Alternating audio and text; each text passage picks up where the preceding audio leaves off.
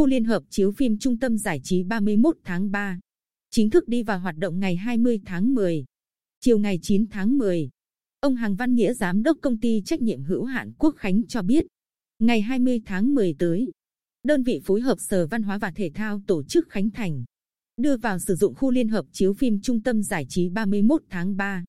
Khu liên hợp này được xây dựng trên nền cũ của dạp 31 tháng 3, do Trung tâm Phát hành phim và chiếu bóng Bình Định quản lý, nay là Trung tâm Văn hóa Điện ảnh tỉnh. Công trình xây dựng theo hình thức xã hội hóa, do công ty trách nhiệm hữu hạn Quốc Khánh làm chủ đầu tư.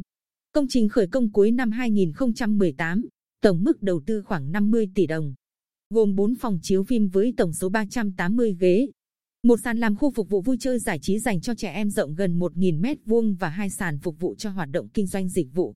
Tổng diện tích mặt sàn gần 4.000 mét vuông. Đây là khu liên hợp chiếu phim giải trí lớn nhất tỉnh hiện nay. Với trang thiết bị, máy móc và linh kiện lắp đặt hiện đại, hứa hẹn phục vụ tốt nhu cầu giải trí của công chúng, tạo sân chơi lý thú cho trẻ em.